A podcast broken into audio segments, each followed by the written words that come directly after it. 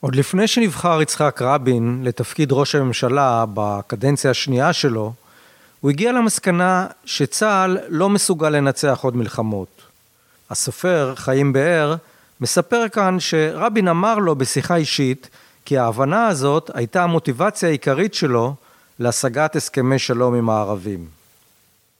הדרישה הציבורית, תנו לצה"ל לנצח, שעולה מדי פעם, מלמדת לא רק על המוטיבציה הפוליטית המסתתרת מאחוריה, אלא גם על התסכול הנובע מכך שמאז מלחמת יום הכיפורים לא השיג צה"ל הכרעה צבאית מלאה ולו פעם אחת.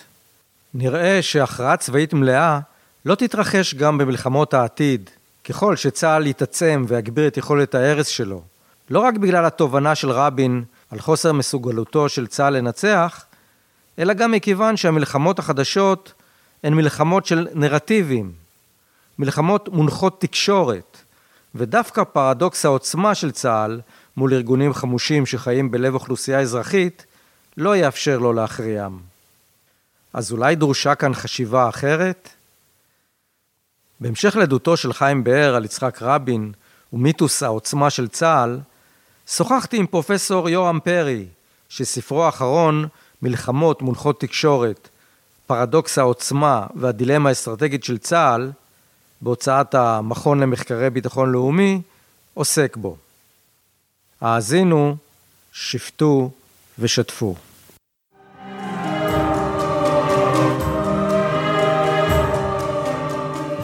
ברוכים הבאים לפודקאסט פרות קדושות, פרות קדושות, פרות קדושות, מיתוסים ישראליים, עם יזהר באר. בפרק 61, גם אם תיתנו לצה"ל לנצח, הוא כבר לא. גם רבין הבין את זה, והלך לאוסלו.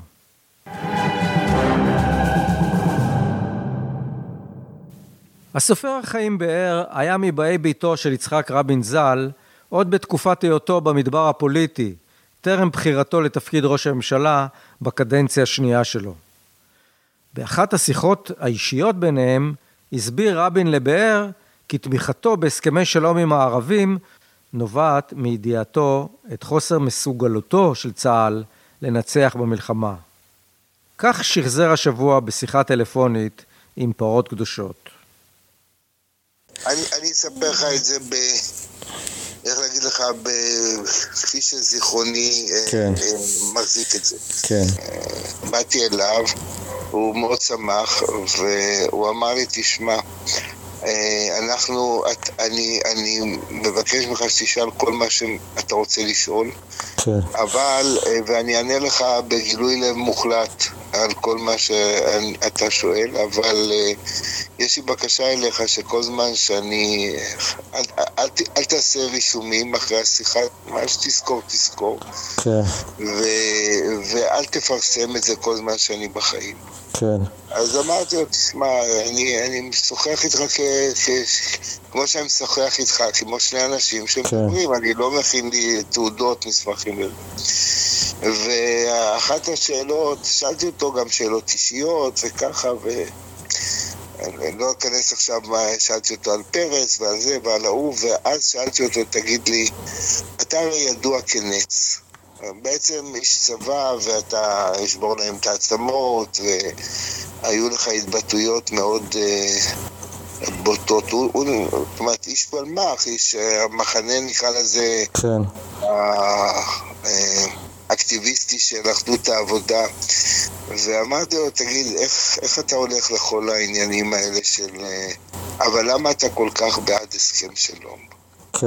למה אתה... אז הוא אומר, תראה, אני מכיר את צה"ל. כן. ואני יודע את כוחו האמיתי.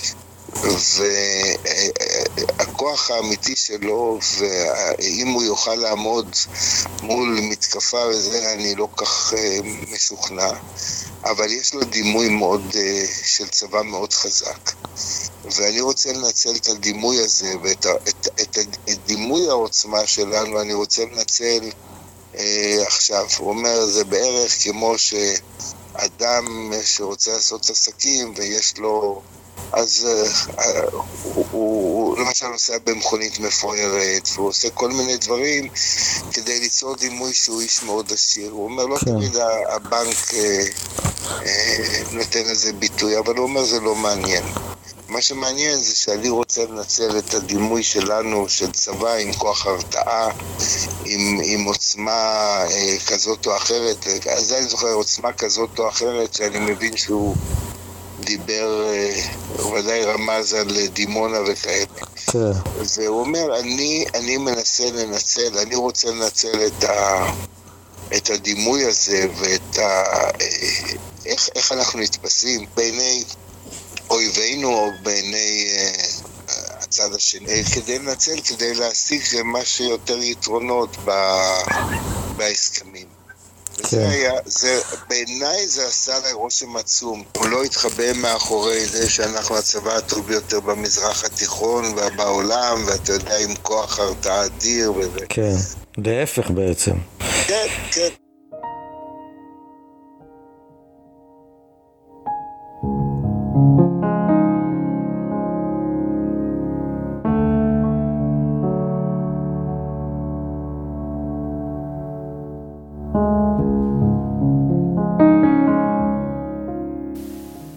פרופסור יורם פרי סבור אף הוא שצה"ל לא יוכל לנצח במלחמות העתיד, אבל מסיבות אחרות, שקשורות במהפכה התקשורתית, המשפיעה באופן דרמטי על אפשרויות השימוש בעוצמה צבאית. יורם פרי הוא פרופסור לסוציולוגיה פוליטית ולתקשורת, שבא מהליבה של עולם העיתונות הישראלי. הוא ליווה מקרוב את התהליכים הפוליטיים במדינת ישראל בשנותיה האחרונות של תנועת העבודה ההיסטורית. הוא ערך את עיתון דבר, ביטאונה של מפא"י, שבה הוא עשה גם חיים באר, והוא נמנה על ממליכי המלכים במפלגה. בתקופת כהונתה של אה, ראשת הממשלה גולדה מאיר, שימש פרי דובר המפלגה. הוא פילס ליצחק רבין את הדרך לכיבוש הנהגת תנועת העבודה והרשות הממשלה עם שובו מתפקיד השגריר בארצות הברית, והיה יועצו הפוליטי, עד שפרש והעביר את תמיכתו לפרס, דווקא מכיוון שהיה מתון מרבין בעמדותיו המדיניות. פרי היה בן בית אצל מנהיגי אירופה הסוציאל דמוקרטיים בשנות ה-70 וה-80, כשכיהן נציג המפלגה ביבשת. הוא ראה את פרנסואה מיטרן, ברונו קרייסקי, וילי ברנט, אלמוט שמיט, אולוף פלמה והרולד ווילסון בנעלי בית, ושמע מהם סודות אינטימיים ולפעמים גם בדיחות גסות. לימים התמנה פרי לנשיא הקרן החדשה לישראל והקים את המכון ללימודי ישראל באוניברסיטת מרילנד. במושגים של הרשתות החברתיות אפשר לקרוא לו אחד שיודע. גם בעשור השמיני לחייו, פרי הוא סקרן בלתי נלאה. תחומי התעניינותו משתרעים על כל נופה החברתי של הארץ הזאת. שוחחנו על המהפכה התקשורתית שמשנה את פניה של החברה, וגם על כישלונותיו החוזרים של הצבא להתמודד עם דגם המלחמות החדש, שלפיו זוג יחפני טוויטר מעזה מסוגלים לצבור השפעה גדולה פי עשרות מונים מדובר צה"ל על כל מנגנוניו ואמצעיו. ויש לו גם הצעה עבור מקבלי ההחלטות בישראל לטיפול שורש בבעיות היסוד. לעשות ריסטארט לפרויקט הציוני כולו. הצעה שככל הנראה לא תתקבל בעתיד הנראה לעין. השינוי הגדול זה שהאופי של המלחמה השתנה מכיוון שהעקרונות הייצור, הבסיס, התפיסה הבסיסית, המודוס אופרנדי של התקשורת חדרו לתוך העולם של המלחמה ושינו את המלחמה. Okay. אוקיי.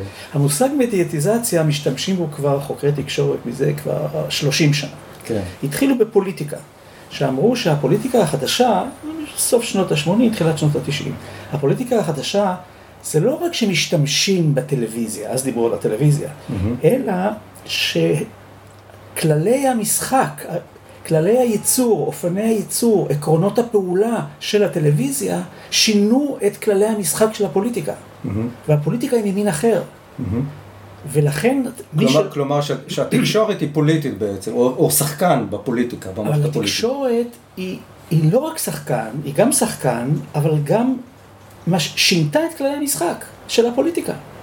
הכניסה של התקשורת לעולם הפוליטי התחילה בשנות ה-80, כיסוי מפלג... מלחמות התחיל בשנות ה-90, אבל השינוי המשמעותי, המדיאטיזציה של המלחמות, התחילה עם המעבר לתקש... בישראל במיוחד לתקשור... לתקשורת החברתית ולטלוויזיה הציבורית. תחילת, okay. אוקיי. תחילת המאה.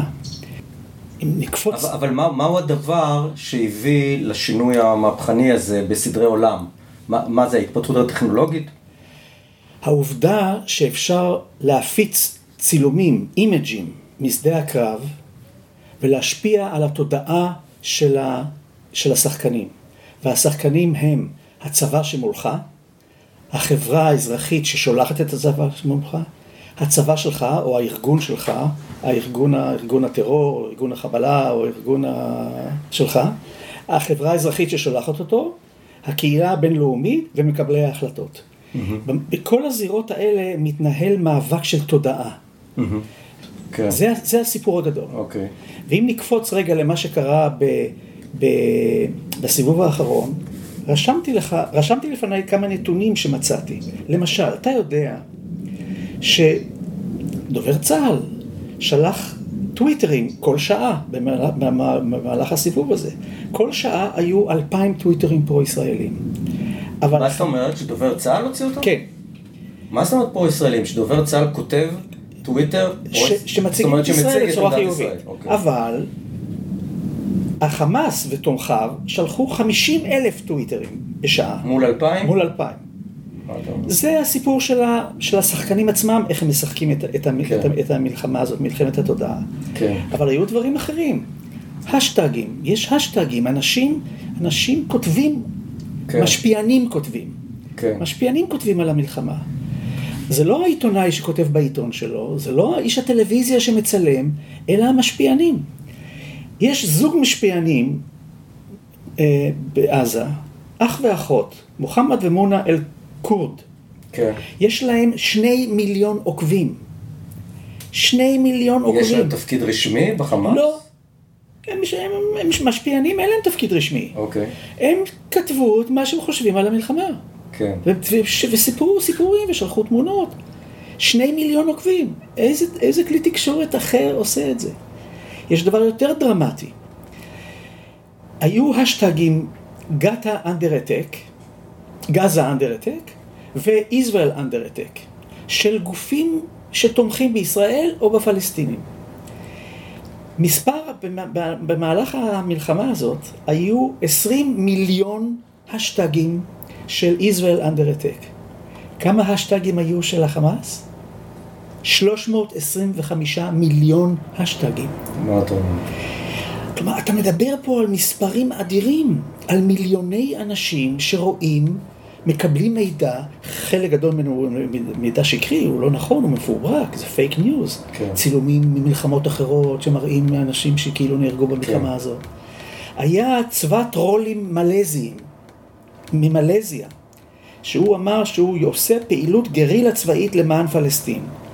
והוא ניסה להוריד אתרים של משפיע, משפיע, משפיעני רשת פרו-ישראלים ולטפח משפיע, משפיעני רשת שהם, שהם פרו, פרו-פלסטינים או פרו-חמאסניקים.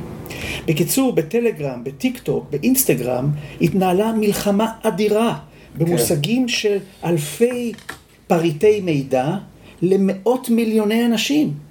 כלומר, המלחמה החדשה היא מלחמה שמתנהלת בשלוש זירות. המלחמה הישנה הייתה, המלחמה המסורתית, המלחמה התעשייתית, התנהלה בשדה הקרב. מי, מי ניצח? מי שהרס את הפורמציות הצבאיות של היריב והשתלט על שטח okay. שלו. אוקיי. אחר כך נכנס לזה גם המימד התודעתי. והמימד התודעתי שינה את כל הסיפור. כי מה שקורה הוא לא כל כך חשוב. מה שקורה בשדה הקרב הוא פחות חשוב, מה שיותר חשוב זה איך מפרשים את מה שקורה בשדה הקרב. יש סיפור קלאסי על מלחמת המלחמה בלבנון, הראשונה כן. דווקא, שהגיע לשולחנו של הנשיא האמריקאי צילום של ילדה... ילדה עם הידיים הקטועות. נכון, והוא טילפן אל ראש ממשלת ישראל ואמר תפסיק עם זה, אי אפשר יותר, והוא הפסיק. לבגין. לימים התברר שהצילום הזה לא היה בכלל מהמלחמה הזאת. כן. אז זה היה עוד בתקשורת הישנה של כן. טלוויזיה. היום זה עובר במהירות של שניות, זה עובר לתפוצה הרבה יותר רחבה, וזה משפיע על מקבלי ההחלטות. כלומר, כאשר אתה יוצא למלחמה, אתה צריך להביא בחשבון לא רק את, ה, את הפעילות הקינטית, אלא גם את, הפעיל, את, המש, את התוצאות של הפעילות הלא קינטית שלך. כן. ובמיוחד היום של המדיה, המדיה החברתית. אתה, אתה בעצם אומר, אומר ב- בספר שצה"ל לא ניצח מאז מלחמת יום כיפור בשום מלחמה או מבצע צבאי. בעצם לא הייתה מאז גם מלחמה מד... מדינתית. בדיוק, זה העניין. התחילה, התחילה, התחילה המוקאוומה. ומה זה המוקאוומה? תפיסת מלחמה חדשה של הארגונים החתרניים, ההתנגדות. ש, שהסבירה, אנחנו לא יכולים לנצח את הצבא האדיר שעומד מולנו. מה אנחנו יכולים לעשות? שני דברים. דבר אחד זה לזנב בו, זה לפגוע בעורף האזרחי שלו. זה אנחנו יכולים לעשות על ידי נשק תלול מסלול. לירות uh, טילים, כן. לירות רקטות, לירות... Uh, כן. לפגוע באזרחים שלהם. כן. במיוחד מכיוון שלנו לא כל כך אכפת החוק הבינלאומי והם יותר נזהרים כמדינה. ודבר שני, לגרום לכך שהצבא שעומד מולנו ייכנס לתוך, לתוך האזור האזרחי, כי אנחנו מחביאים את הלוחמים שלנו מאחורי אזרחים, ויגרום לנזק בח... של פגיעה באנשים שהם לא לוחמים. ואז נשתמש בתקשורת כדי להפיץ את הצילומים האלה. שזה קשור בהרבה ליחסי הכוחות ולחולשת החוזק. בדיוק. אז, אז, אז אני שואל אותך ככה, האם אה, ביחסי כוחות כאלה אפשר לנצח? האם צה"ל יכול לנצח מלחמה תודעתית כאשר הוא נתפס מלכתחילה כחזק? התשובה שלי החלש? היא, היא, היא בין לא לבין הוא יכול לשפר את המעמד שלו. הוא יכול, לנ... א', לא מדברים על ניצחון במלחמות החדשות. אין. אין, אין ניצחון, כי אין. אחד המאפיינים של המלחמות החדשות, שכל הגבולות המסורתיים אה, נעלמו. הגבול בין, בין חזית לבין עורף נעלם, הגבול בין, בין חיילים לבין, לבין אזרחים נעלם, הגבול בין שלום לבין מלחמה נעלם. הכל מעורבב כזה, היברידי. כן. אז לכן אי אפשר לדבר על ניצחון. כן. אתה יכול לצאת ממלחמה כזאת יותר טוב ופחות טוב. דוגמה קונקרטית, הפגיעה בבניין הגבוה בעזה, שבצמרת שלו, בקומות הגבוהות שלו היו מתקנים של, של אה, כלי תקשורת זרים, זה מלחמה בניגוד לעיקרון של מלחמה מודרנית, מלחמת כן, תודעה מודרנית. טעות- טעות בסיסית. טעות איומה ונוראה, ובכל העולם זה התפשט, ואתה יודע מה קרה שם. מי שהייתה אחראית על, ה... על, ה... על המשרד הזה, היא היום העורכת הראשית של הוושינגטון פוסט. כן. אתה מבין לאן היא הגיעה? כן. והיא אומרת שישראל פוגעת באזרחים. הניו יורק טיימס פרסם סדרת מאמרים, כולל תחקירים מיוחדים, שבהם הוא טוען שישראל פגעה בבתים אזרחיים והרגה 40 או 60 איש, אני לא זוכר את המספר המדויק, ביודעה שאין שם, שם תשתית טרור. הדברים האלה, ההשפעה שלהם היא יותר גדולה מאשר ההשפעה של הר- הר- הרגו עוד שלושה מפקדים של החמאס. תגיד, אתה אה, מספר על, אה, או טוען שההתקפה מונחית התקשורת הראשונה במזרח התיכון ואולי בעולם כולו הייתה בשנת 94 אצלנו, ב-29 באוקטובר, במוצב דלעת, שאתה קורא לזה הקרב שלא היה, שבעצם אנשי חיזבאללה אה, הפגיזו את המוצב, אה, נכנסו פנימה, התצפיתן הישראלי אה, ברח, ושמו דגל, ונסוגו, שבעצם אף אחד לא נהרג, אף אחד לא נפצע, אף אחד לא נלקח בשבי, וכל המבצע מתחילתו ועד סופו נועד למטרה אחת עבור הצלם של רשת אל-מנאר של, ה- של החיזבאללה, שבעצם זה אירוע שלא היה, אבל ברמה התודעתית היה גם היה. נכון. הוא עשה את הדברים בשביל המצלמה. אבל האירוע שאתה מתאר הוא התיאור, הוא תיאור ראשון שבאמת לא, לא היה. אבל ישראל עשתה את אותו דבר, במוצב אה, סחלב. כן, אבל. אבל הדבר שהכי, מה שמשך את תשומת ליבי לנושא הזה, שבגללו התחלתי לחשוב על כן. זה שמלחמה, ש- מלחמת לבנון השנייה הייתה מלחמה מונחית תקשורת, היה הסיפור של בינג'בל. כן. הסיפור של בינג'בל הוא סיפור פנטסטי. כן, מקבל. מקבל המח"ט הוראה להיכנס לתוך היישוב, להגיע לבניין מסוים, לשים את הדגל ישראל על הבניין ולסגת. כן. והוא אומר, בגלל שנסראללה... אז ולמה, והוא, והוא אומר, למה לעשות את זה? כן. הרי אני, יהרגו חיילים שלי, יהרגו אזרחים לבנונים, מי צריך את זה? לא צריכים את זה. אומרים לו, לא, צריך לעשות את זה. כי מהבניין הזה נסלה, נס, נסראללה נתן את הנאום המפורסם שלו של ישראל של קורי עכביש. ולכן אנחנו נתכנן מבצע, נקרא לו קורי פלדה, אנחנו נכבוש את הבניין הזה, נניף את הדגל, נצא משם, ואז נראה לכל העולם ש... הנה, אנחנו חיסלנו את, ה, את המיתוס של החיזבאללה. וכמובן שהיו שם הרבה ברוך לא נורמלי, כולל שהתמונה של, של הדגל, התמונה לא יצאה טוב. צולמה מרחוק ולא השתמשו בה ונפגעו אנשים. שלומיאליות? שלומיאליות, גם שלומיאליות, גם שלומיאליות, אבל הרעיון לצאת לפעולה בגלל צילום, זה דבר נורא. בעבר היו צילומים של דגלים, היה צילום של הדגל של... הדגל של... דיו. דגל דיו באילת, הרייכסטאג אה, על הרייכסטאג, איבוז'ימה, הדגל האמריקאי, אבל זה תמיד... הכותל, המיטלר. אבל זה תמיד, היה על אירוע שקרה, בעולם, הדגל המציאותי. באיבו ג'ימה, באמת כבשו את האיבו ג'ימה. נכון, כן. פה זה היה דגל בשביל הדגל. כן. זה אמר לעצמי, זאת אומרת. שהאימג' בעצם בא במקום המציאות הריאלית. בדיוק. אז אם אני לא אהיה פחות קיצוני, אני אגיד, הוא בא בנוסף למציאות הריאלית. אה, תראה, ישראל נכשלה כישלון טוטאלי במרמרה, בגלל כן. הסיפור הזה, שהיא התעכבה יותר מיממה בהפצת הצילומים שלה, בעוד שהצד השני הפיצו את הצילומים שלהם בעולם. למה? למה התעכבו? תשובה אחת תהיה שרצו לבדוק, ביטחון, אה, שדה. מ- משהו כזה. תשובה שנייה הייתה שיש סתירה פנימית באימג'ים שאתה רוצה לייצר. כן. ועל זה אה, ברק אה, הודה בגלוי. כן. כלומר, אנחנו מצד אחד רוצים לייצר דימוי של כוח צבאי חזק כדי להרתיע את האויב שלנו, מצד שני לא רצינו להראות לציבור, לציבור הישראלי איך, איך פוגעים בחיילים שלנו, ומכים כן. אותם ומשליכים אותם מקום- מהקומה העליונה לקומה התחתונה. והלבטים הפנימיים, מה לעשות, כן. גרמו לכך, גרמו לכך שהתעכבו יממה בפרסום הציל... הסיפור שלנו, כן. והתוצאה הייתה שבדעת הקהל העולמית התקבעה התפיסה שאנחנו היינו החוליגנים בסיבוב הזה, ולא הצד השני. כן. כי מה קרה שם? המרמרה הייתה בעצם פעולת יחסי ציבור. הם לא התכוונו... מלכתחילה, מלכתחילה. בוודאי, היא נועדה להיות פעולת יחסי ציבור. להפגין כלפי העולם שהישראלים המנוולים חוסמים את הדרך לפלסטינים המסכנים בעזה ולא מאפשרים להעביר להם ציוד רפואי ואוכל. מה צריך היה לעשות מול זה? לעשות פעולת יחסי ציבור הפוכה. אני חשבתי שמה שצריך היה לעשות, אם לא לחבל במנוע של, ה- של הספינה, לשלוח סירות של חיל הים אל המרמרה, עם חיילות לבושות בבגדים הלבנים היפים שלהם, עם פרחים ושלט. אנחנו תומכים בעם הפלסטיני, אבל ההנהגה שלו, של החמאס, לקחה אותו שולל. ואז אותו בשבי. כן, ואז, ואז כל העולם היה רואה את התמונה הזאת. חשבתי, זו הייתה הפנטזיה שלי. כן. התברר שמי שהיה מפקד חיל הים ואחר כך היה ראש השב"כ, איילון, הייתה לו הצעה דומה, לשלוח יחטונרים כן. אזרחיים מול, מול המרמרה עם שלטים כאלה. כן. הוא העלה את ההצעה הזאת, כמובן שהיא לא... זאת- אומרת ש- שב...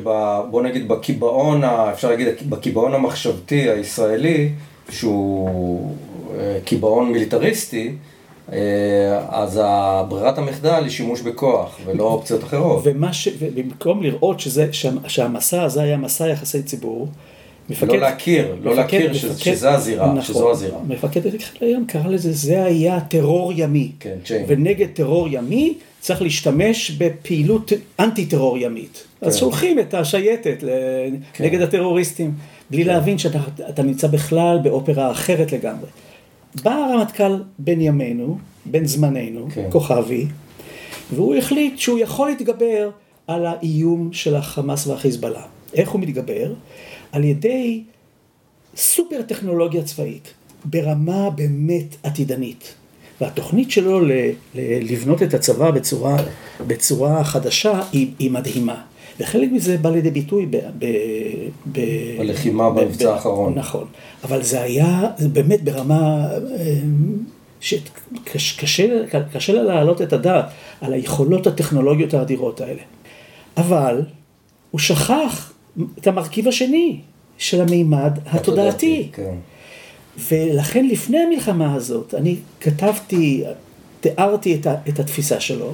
אגב, נתתי על זה הרצאה אפילו לאנשי דובר צה"ל. ואמרתי להם, זה יהיה אסון. והוא הוא התייחס על החיזבאללה, ואמר, אם יקרה סיבוב נוסף בחיזבאללה, אנחנו נכנס, נשמיד את, ה, את דרום לבנון.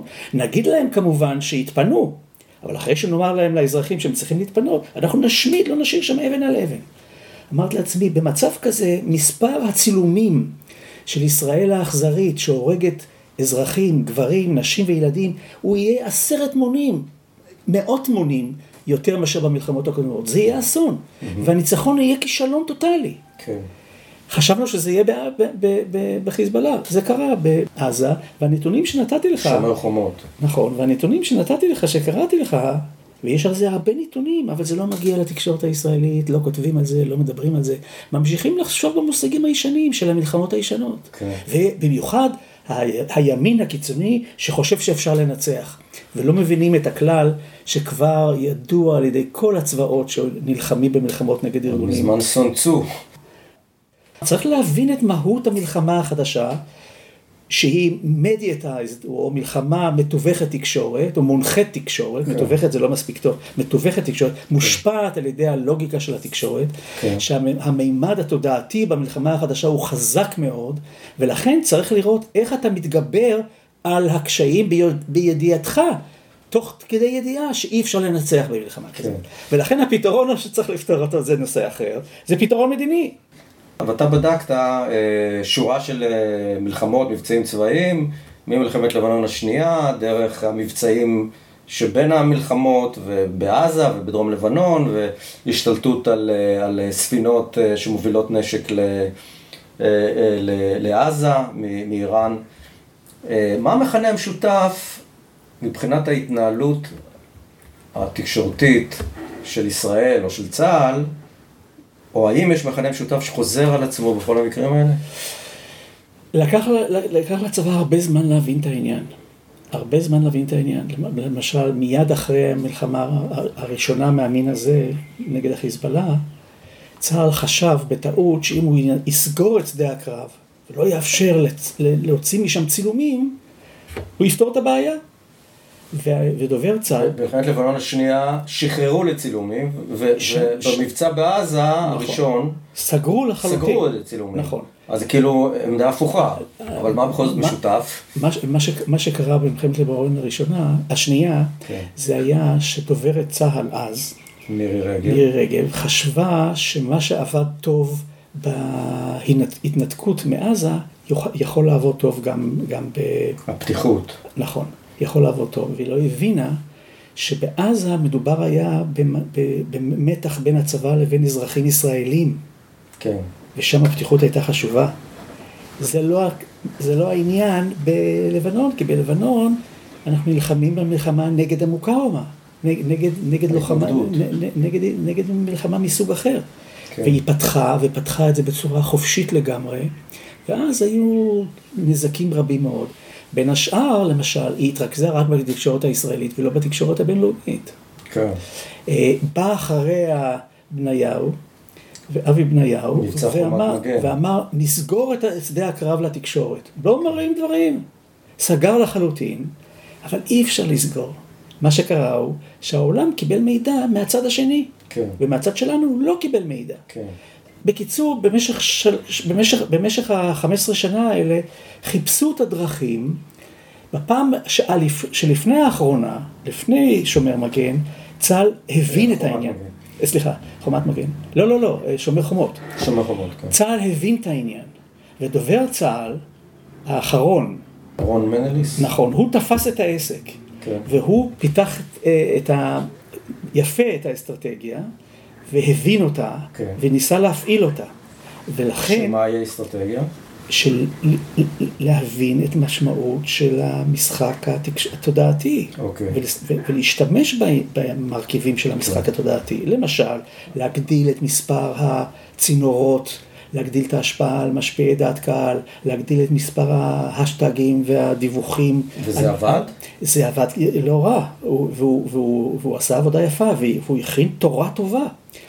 אבל כשהוא פרש, והגיע כוכבי ששם את הדגש מחדש על המימד הפיזי, הקינטי, העניין התמוטט, ולא במקרה אחד האנשים שהיה הכי ביקורתי לתיאור המלחמה בשומר חומות, היה, בטלוויזיה, היה דובר צה"ל לשעבר. הוא דיבר בצורה מאופקת, זהירה, אבל הוא דיבר על הנושא הזה, כן. של מלחמת התודעה. אף אחד אחר, כל הגנרלים הוותיקים שישבו באולפנים, לא דיברו על הנושא הזה. כן. מקסימום מדברים על הסברה. כן. ולא מבינים שזה לא עניין של הסברה. זה לא אתה, אתה תש- תעשה את המלחמה הקודמת ותסביר אותה יותר טוב. זה תעשה מלחמה מסוג אחר.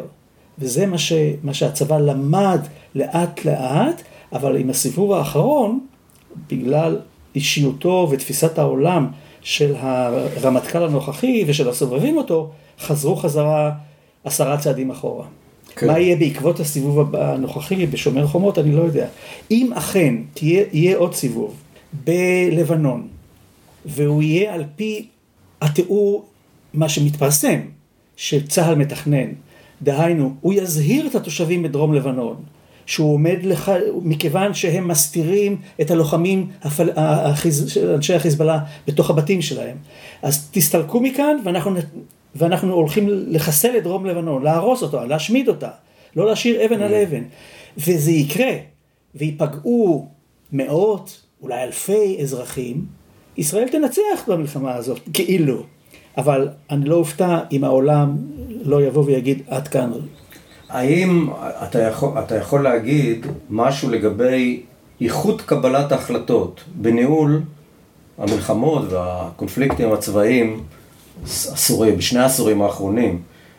עושה רושם שתהליך קבלת ההחלטות, גם אצל הפלסטינים וגם אצל החיזבאללה, הוא הרבה יותר איכותי. זאת אומרת, נסראללה ני- ניהל את מלחמת העולם, אה, את מלחמת אה, לבנון השנייה כווירטואוז אה, תקש- תקשורת.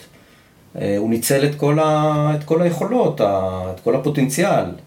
ככה עושה רושם. האם אני צודק? לגבי מלחמת לבנון השנייה זה בהחלט כך. הוא הבין את המשמעות של מה זה, מה זה מלחמה מונחה תקשורת ושיחק על פי זה, ואנחנו לא, לא, לא הבנו את זה בכלל. במשך הזמן אנחנו השתפרנו. בשנתיים האחרונות, שלוש שנים האחרונות, החמאס אה, למד את העניין וגם הוא השתפר מאוד. כלומר, יש כאן תהליך, כמו שקורה בעבר היה קורה מבחינת כלי נשק מהסוג כן. הישן, שכל אחד לומד מהטעויות שלו ומשתפר. ומשתפר, כן. אז ה- הפער בין מה שהיה מצבנו לעומת החמאס, השתפר, הצטמצם בשנים האחרונות. כן. ו, ולא הייתי אומר ש, שהתפיסה האסטרטגית השתנתה, או תהליך קבלת ההחלטות השתנה בנושא הזה. יש כאן שיפורים מזעריים ש, שבסופו של דבר, הנקודה מצטמצמת בשאלה אחת בלבד, עד כמה אתה מכניס את השיקול התודעתי למערך השיקול הכולל במלחמה שלך. תראה, תחשוב רגע על דבר שבכלל צה"ל לא עסק בו. צה"ל חשב בסיבוב האחרון, שומר חומות, שיהיה הסיפור של ירושלים? שתהיה הת- הת- התארגנות כזאת רצינית של האוכלוסייה הפלסטינית בשטחים ובישראל? לא הביא את זה בחשבון. אם הוא היה מביא בחשבון את המשמעות הדעתית, אולי הימין הקיצוני הישראלי הבין את זה, והשתמש בזה. יכול להיות, אבל הצבא לא הביא את זה בחשבון. יותר מזה, הצבא לא הביא בחשבון דבר שנורא חשוב, צריך היה להביא אותו בחשבון. לא הצבא ולא הדרג המדיני.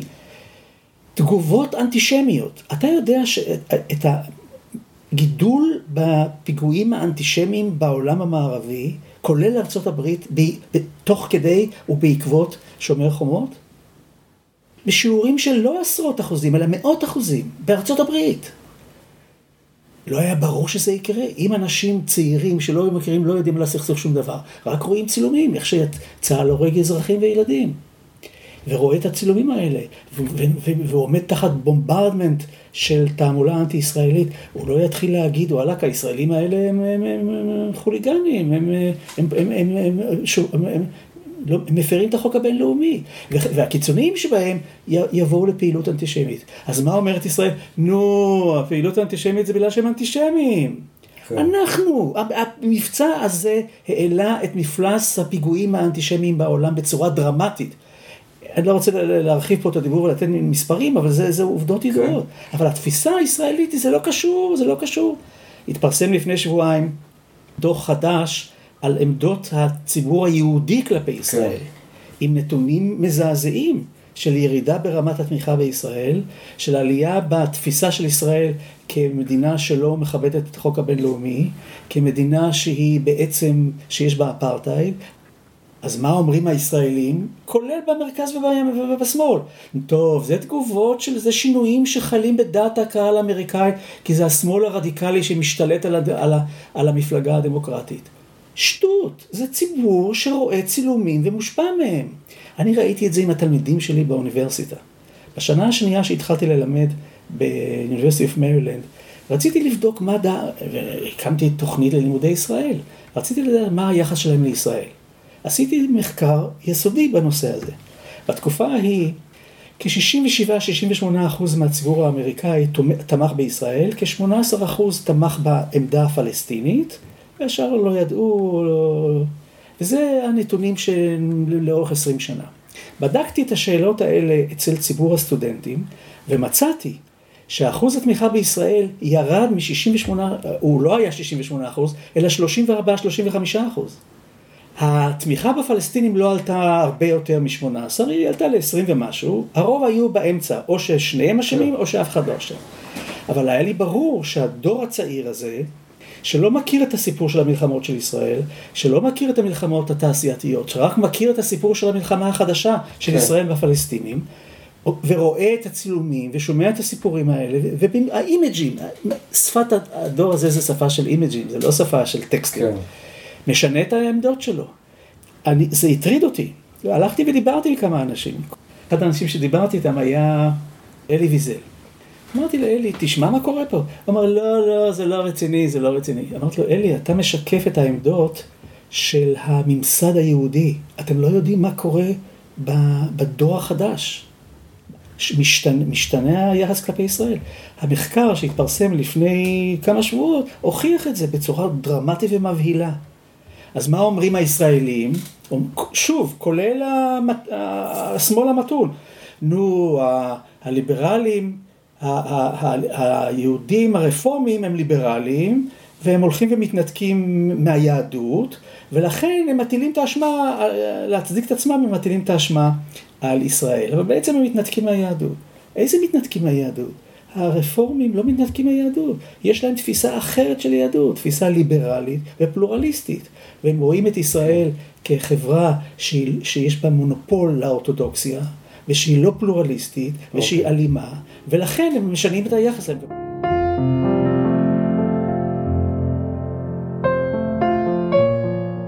אם מחר בבוקר ממנים אותך לראש המל"ל או ליועץ ראש הממשלה, ויש לך השפעה מסוימת, לפחות uh, to say, מה, מה אתה היית מייעץ?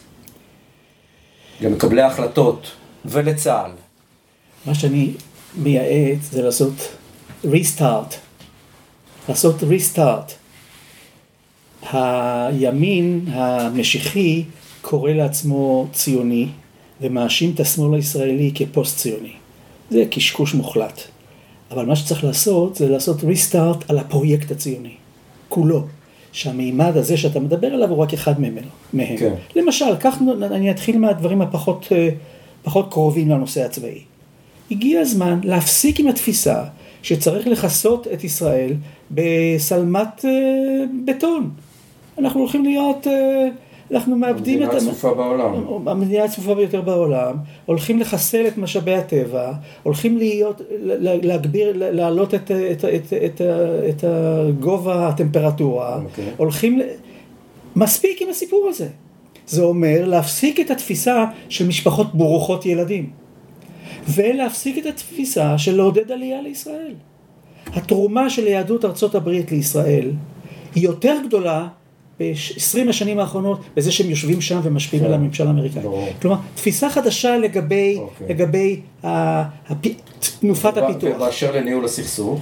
באשר לניהול הסכסוך, להפסיק עם התפיסה שאומרת שיש רק דרך צבאית, ולבדוק את האפשרויות האחרות המדיניות. הרי היו לנו מספר אפשרויות כאלה בעבר.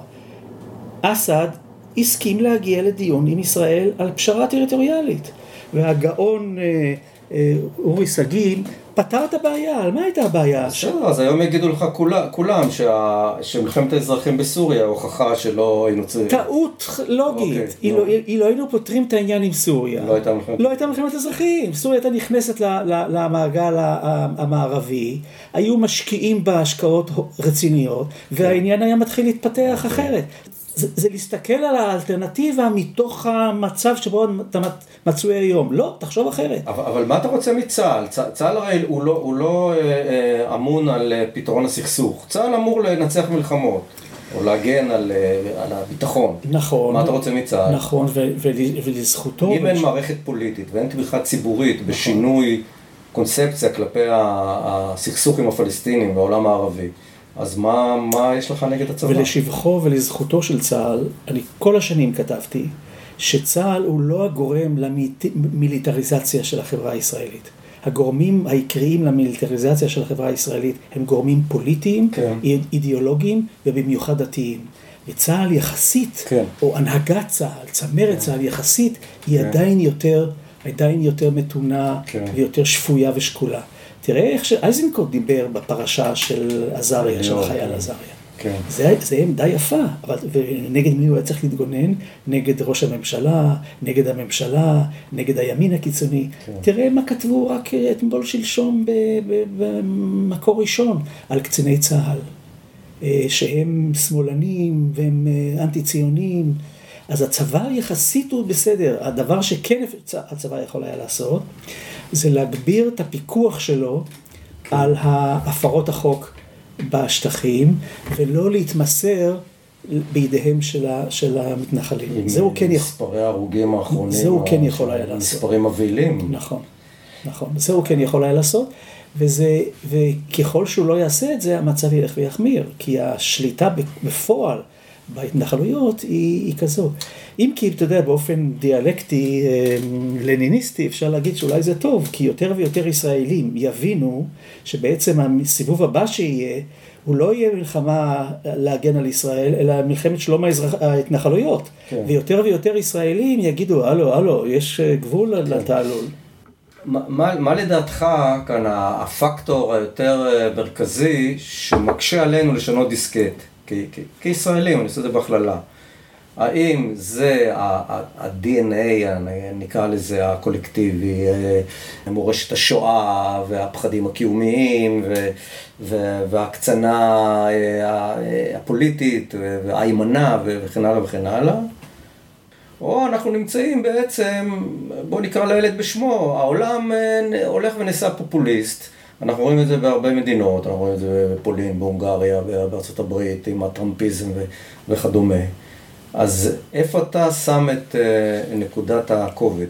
הש... הת- התשובה היא חייבת להיות מורכבת, היא לא יכולה להיות תשובה מותר לך גם תשובה מורכבת. פשטנית ולתת סיבה אחת. ברור שהסיפור של קורות חיינו, ההיסטוריה של העם הזה, ובמיוחד השואה, הם, הם, הם, הם, גורם. הם, הם, הם גורם דרמטי מאוד. תראה מה קרה לשתי המדינות, לשתי החברות האחרות שהיו מעורבות במלחמה הזאת, יפן וגרמניה. שתי חברות שהיו מיליטריסטיות מזה דורות. כן, והשוק של המלחמה אה, הובילה אותם לכיוון ההפוך. כן.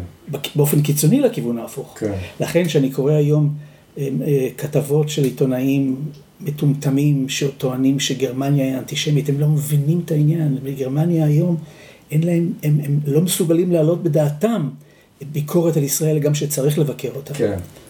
אה, שר החוץ הגרמני אמר, מישהו ישראלי אמר לו, תשמע, אתה תבקר את ישראל על מה שהיא עושה, כך וכך וכך, הוא אמר, אבא שלי היה באס-אס, אני לא, בחיים שלי לא אפתח את הפה נגד ישראל.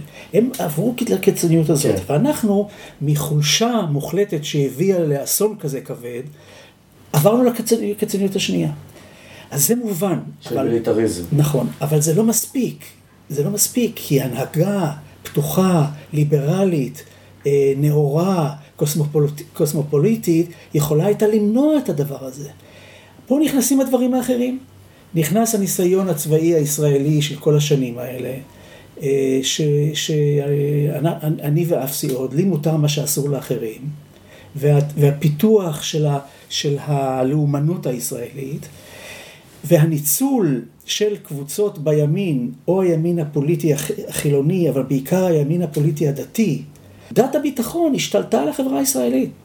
ולכן מה שמעניין אותי היום, בשני, בשנתיים שלוש האחרונות, זה מהם המכניזמים, מהם הטכניקות שהממסד הפוליטי הצליח באמצעותם לטמטם את ההמונים, לשנות את דעת ההמונים, לשבש את דעתם, להביא אותם להגיד אין בעיה פלסטינית, אין בעיית שטחים, אין כיבוש.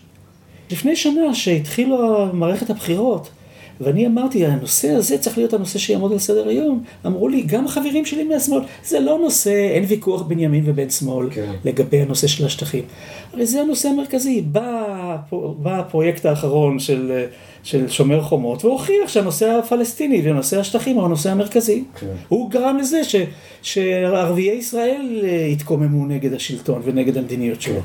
כלומר, יש כאן תהליך מורכב מאוד. אבל בסופו של דבר זה הנושא, הגורם הכי חזק זה ההנהגה והטכניקות שהיא משתמשת בה כדי, כדי, כן. כדי ליצור את התחושה הזאת. נגד זה צריך להיאבק, כן. נגד זה צריך לשבור. אז מכיוון שאתה חקרת את זה, אני, אני רוצה לשאול, איך אתה מסביר את, ה, את הקסם של הפופוליזם הפוליטי בחברות ובמדינות שלא סובלות מה... שסעים הייחודיים לחברה הישראלית, כיבוש וכדומה, כמו אצל הפולנים, ההונגרים, הטראמפיזם בארצות הברית. יש כל מיני הסברים ויש כל מיני תהליכים. אחד, אחד ההסברים הטובים, הגלובליים, זה על תהליך הגלובליזציה, לא, זה לא מעניין אותי כל כך. יש תהליך אחר, הסבר אחר יותר מעניין, שמדבר על כך שהלך וגדל אחוז משקל האנשים שחרדים לגבי עתידם. ואנשים שחרדים לגבי עתידם, מוכנים נות, ל... נוטים. לתמוך במנהיגים חזקים. כן. תראה, קח את פולין לדוגמה. ביקרתי בפולין, נתתי הרצאה על הנושא של המדיה החברתית ופופוליזם. ושמעתי עד כמה הם מבוהלים מה, מהמהגרים הזרים. בדקתי כמה מהגרים זרים יש בפולין. אלפים ספורים. אין שום משמעות לעניין הזה בפולין. אבל... זה הפחדות. זה הפחדות. כן. של, של, של המנהיג הפופוליסטי. כן. אה, באמריקה זה פחות הפרדה, יש בזה גם יסוד של מרכיב אה, אה, אמיתי, כי מספר הלא לבנים כן. הולך וגדל, כן. ועוד עשר שנים הלבנים, כן. הדור הישן של הלבנים ירד מתחת ל-50 אחוז. אז יש את הנושא הזה של הפחד מפני העתיד, פחד מפני העתיד הכלכלי. הכנתי קורס נורא יפה, זה היה הקורס האחרון שלימדתי בשנה שעברה באוניברסיטה, זה השפעת התקשורת החברתית. באופייה של התקשורת החברתית, יש לה עשרה מאפיינים שמעודדים פופוליזם. למשל, חשיבה מהבטן, דיבור בשפת העם, או להסתכל בעיניים. כששמעתי את טראמפ, אמרתי לעצמי, איך האיש הזה יכול למשוך בן אדם? הרי הוא מדבר, הוא, הוא פרימיטיבי, הוא מדבר כמו פרימיטיבי. אין לו, הוא לא יכול לנסח משפט שלם, אין, אוצר המילים שלו דל. ולא הבנתי שזה מה שמצא חן בעיני הציבור כן, שתומך בו. אותנטיות. שהוא מדבר מהבטן, ולא מה, לא מהמוח. כן. מאפיין אחר זה חלוקה בינארית של העולם לטובים ורעים. כן, שיש לה קסם. וזה, זה, זה, זה קליט. קליט, נוח כן. להבין את זה, אין מורכבות, יש טובים כן. ויש רעים. פופוליזם זה, זה תפיסה פוליטית נגד דמוקרטיה פרלמנטרית. זו תפיסה פוליטית שהיא לא מדברת על מעמדות, היא לא מדברת על שכבות, היא מדברת על הפופולוס ועל המנהיג שהוא מייצג את הפופולוס ועל האליטה המושחתת. אז בעבר זה היה הבנקים בארצות הברית, אחר כך זה, ה, זה הליברלים, אבל יש את האליטה שהיא, תופ... שהיא שולטת, mm-hmm. ויש לה את האינטרסים האנוכיים שלה, שמנוגדים לאינטרסים של הפופולוס, מי שכן מבין את האינטרסים של הפופולוס זה המנהיג שהוא בא מהם. טראמפ בא מהפופולוס, הרי הוא... כן, כן, דוגמה נגטיבית. נתניהו בא מהפופולוס, מה פתאום? כן. אבל הוא מבין אותם ומייצג אותם. זה ה image. הוא מבין אותם ומייצג אותם, ולכן התמיכה שלהם ב... ומכיוון שיש תהליך ב-20 השנים האחרונות של ירידה דרמטית באמון הציבור במוסדות הפוליטיים, כולם, וושינגטון זה מקור הצרות. איזה טענה מטופשת זאת, הרי וושינגטון זה הדרך היחידה לפתור את הבעיות, כן. כמו שביידן מראה היום. עוד מאפיין של המדיה החברתית זה העניין שהיא יוצרת אה, בועות, בובלס. כן. המדיה החברתית יצ... היא מקצינה את, ה... את הדיון, מקצינה מאוד את הדיון, ומופנית לאנשים שתומכים מלכתחילה בדעות שהיא מייצגת. וכל הצ... הציורים היפהפיים, התיאורים היפהפיים של המבנה המדיה החברתית היום בעולם, מראים איך החברה מפוצלת. פה יש את כל, ה... כל האתרים של הפרוגרסיביים, ופה יש את כל האתרים של השמרנים. זה מפוצל, ואנשים הולכים לשמוע, את, לקרוא ולשמוע את המדיה שלהם, וזה מג- מגביר כן. את הזעם והכעס שלהם. אה, כן. כלומר- כל, כל אחד הול- הולך למקום שמתאים לו. נכון, ואז אי, אפשר, ה... ואז אי אפשר לדבר, אי אפשר להגיע להבנה, אי אפשר להגיע אין מדורת לשיח. השבט. אי אפשר להגיע לשיח.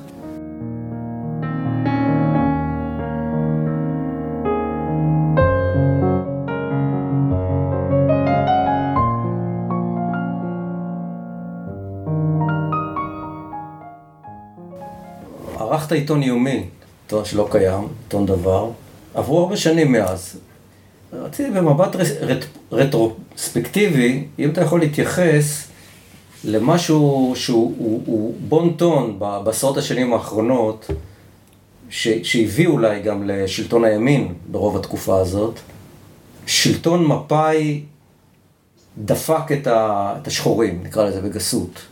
דפק את המזרחים, דפק את הפריפריה, דפק את עיירות הפיתוח וכדומה.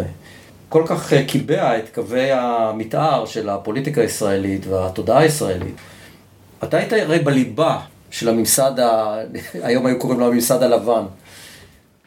איך, איך אתה רואה את זה היום במבט לאחור? תראה, יש, מה, יש משהו בזה?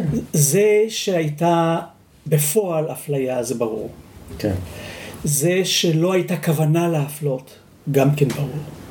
זה שניתן היה לשפר את המצב של השחורים, זה גם כן ברור. אבל הטענה היום היא לא זאת. הטענה היום היא שהממסד האשכנזי, הלבן, המפא"יניקי, עשה את זה בכוונה. הקיבוצים בכוונה עשו את זה כדי שיהיה להם עבודה זולה של עיירות הפיתוח סביבם. שלחו אותם בכוונה לגור בפריפריה, כדי שלא יגורו במרכז המדינה ולא יגיעו לתפקידים יותר בכירים. כן. בכוונה לא נתנו להם להיכנס לתפקיד. זו טענה מופרכת לחלוטין. ודבר יפה שאני אני, אני מלווה, חי בתחושה הזאת כבר כמה שנים. אחד האירועים שחיזקו אותה, שראיתי את הסרט, כאן זה לא סאלח, כן. והציגו את לובה אליאב. לובה אליאב היה אחד האנשים הכי הגונים וטובים בישראל, אחד הפוליטיקאים הכי הגונים בישראל. כן. הוא, הוא, ארץ הצבי. נכון.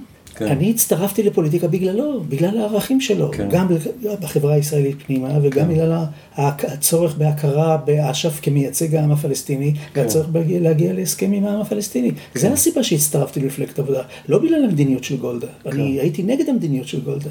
כן. ו, ולהציג היום את לובה אליאב, הוא מוצג בסרט, כמי שכפה על המזרחיים ללכת לערד ול- ול- וליישובים בנגב כדי לשלוח אותם לשם, שי- שייתקעו שם, זה עיוות של האמת. תראה, יש גם, יש גם סיפורים, יש גם דברים שהם לא היו בסדר. כשאחרי שזה קרה, אחרי שנות החמישים, אפשר היה לשפר ולא שיפור במידה מספקת. גולדה הייתה ראש הממשלה הכי רע בנושאים המדיניים. אה, נתניהו היה יותר גרוע ממנה, אבל בנושאים, של מוסר ודמוקרטיה. היא לא הבינה את התהליכים הפוליטיים כן. בחברה, ב, ב, במרחב. יש סיפור יפה שהתפרסם השבוע של, אה, של, בספר החדש של קולט אביטל. אה, סיפור מדהים שנתניהו, שסאדאת אמר שהוא רוצה לבוא לישראל, וקולט דיברה עם גולדה, אז היא אמרה לו, "אז מה בעיתון, את מאמינה לו? זה בלוף. כשהוא כבר בא, ש- היא אמרה לו, את רואה? זה לא בלוף, הוא בא. אז היא אמרה, אבל זה יביא לה להרס המדינה. היא לא תפסה מה קורה במזרח התיכון. זה בסיפור המדיני, ובסיפור החברתי היא לא הבינה מה קורה בחברה הישראלית. אוקיי. והיא הביאה לתוצאה הזאת, שהכל ה... שה- שבעקבותיה אה, אם המזרחיים בעבר היו מצביעים שני שליש מהם לשמאל ושליש לימין, זה התהפך והפך להיות אה, הפוך ממה שהיה. אבל לבוא בהכללה ולהגיד שכל מה שעשתה מפא"י היה מלכתחילה, בכוונה, בכוונה, באופן מכוון, כדי לפגוע בהם, זה קשקוש, שנועד לה, במידה רבה מאוד נובע מחוסר ידיעה, או נועד לקדם אינטרסים אישיים, כמו שהראתה לנו הגברת אה, רגב. בכל המעורבות הפוליטית או סביב הפוליטיקה, ענייני הציבור, אתה, אתה יכול להגיד מי האיש או האנשים שהרשימו אותך ביותר לחיוב ולשלילה? לחיוב אמרתי כבר, לא ואליאב. כן. הוא זה שלקח אותי מעיתונות, אמר לי בוא תעבוד איתי במפלגה, נ, נ, נביא, נעשה שינויים גדולים, וגם התפיסה המדינית שלו, גם הדיבור האידיאולוגי שלו. היום מה זה פוליטיקה? כסף, כוח, שלטון. כן. הוא דיבר על אידיאולוגיה. לקח לי הרבה שנים להסתגל לתפיסה החדשה שפוליטיקה זה אינטריגות שנועדו כן. לקדם את האינטרסים הכלכליים שלי. כן. אז מבין הפוליטיקאים הישראלים אני חושב שלובה הוא האיש הכי בולט. אה, מבין הפוליטיקאים הבינלאומיים שאני הכרתי, וכנציג של מפלגת העבודה במערב אירופה בשנות ה-70, אני הכרתי את הצמרת של המפלגות הסוציאל, הסוציאליסטיות, סוציאל דמוקרטיות באירופה, היכרות אישית, ממש אישית, הייתי בן בית אצלם. ברנט ושמיט ומיטרן וקרייסקי ופלמה ובלונדון עצמה את ווילסון. האיש שהכי הרשים אותי זה וילי ברנט. Mm-hmm. וילי ברנט היה איש בעל חזון שהבין תהליכים עולמיים והבין שינויים שקורים. אז חוץ מזה שהוא היה איש שיחה, איש רעים להתרועע, היה יושב בבר אחרי ישיבות עד שתיים בבוקר ומספר סיפורים, כולל, כולל בדיחות גסות. טיפוס מרתק. הוא, הוא האיש שהכי הרשים אותי בין ה... ב, אני לא מעריץ אנשים, אבל כן. יכול להעריך אנשים. זה היה מנהיג אירופי שאני הערכתי אותו הערכה גדולה mm-hmm. מאוד. אה, עם רבין היה לך איזשהו חיבור? בוודאי שהיה לי חיבור, בסופו של דבר הייתי היועץ הפוליטי שלו, אני, אני הכנסתי אותו לפוליטיקה.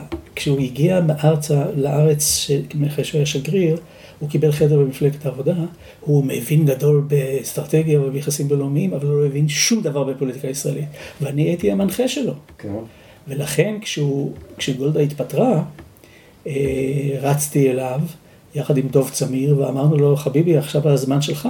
ואנחנו בעצם ניהלנו לו את הקמפיין. Mm-hmm. שהוא נבחר בפעם הראשונה. הוא רצה שאני אשאר איתו, אני רציתי לנסוע לחוץ לארץ ללמוד. אז אה, את רבין מאוד הערכתי כאדם, כאיש הגון, כאיש מוסרי, כאסטרטג. אה, לא אהבתי את האופי האישי שלו, המופנם והמצומק כזה.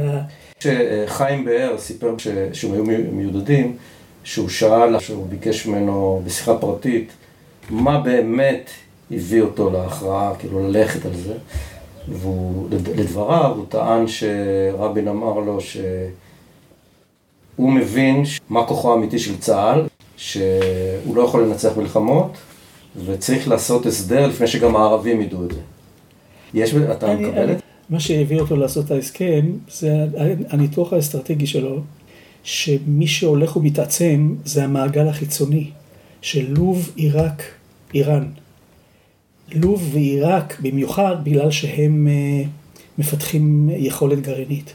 והוא העריך שתוך 10-12 שנים הם יגיעו ליכולת גרעינית.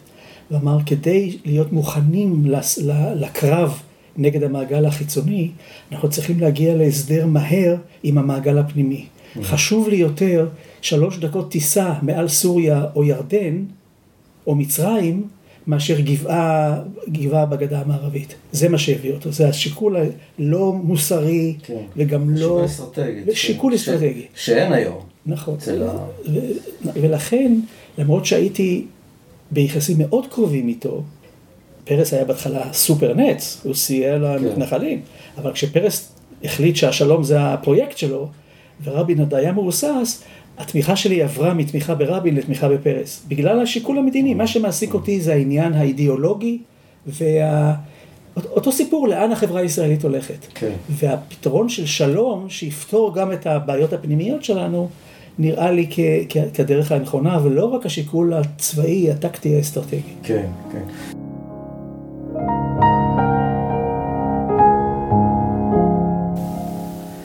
האזנתם לפרק 61. גם אם תיתנו לצה"ל לנצח, הוא כבר לא. גם רבין הבין את זה והלך לאוסלו. כמו בפרקים הקודמים, אני מסיים בפנייה אישית אליכם. עמל רב מושקע בהכנת כל פרק, והכל בהתנדבות ובמימון עצמי. הפקת כל פרק דורשת שבועות של עבודה, נסיעות, תחקירים, רעיונות, תמלולים, עריכה קולית ועוד ועוד.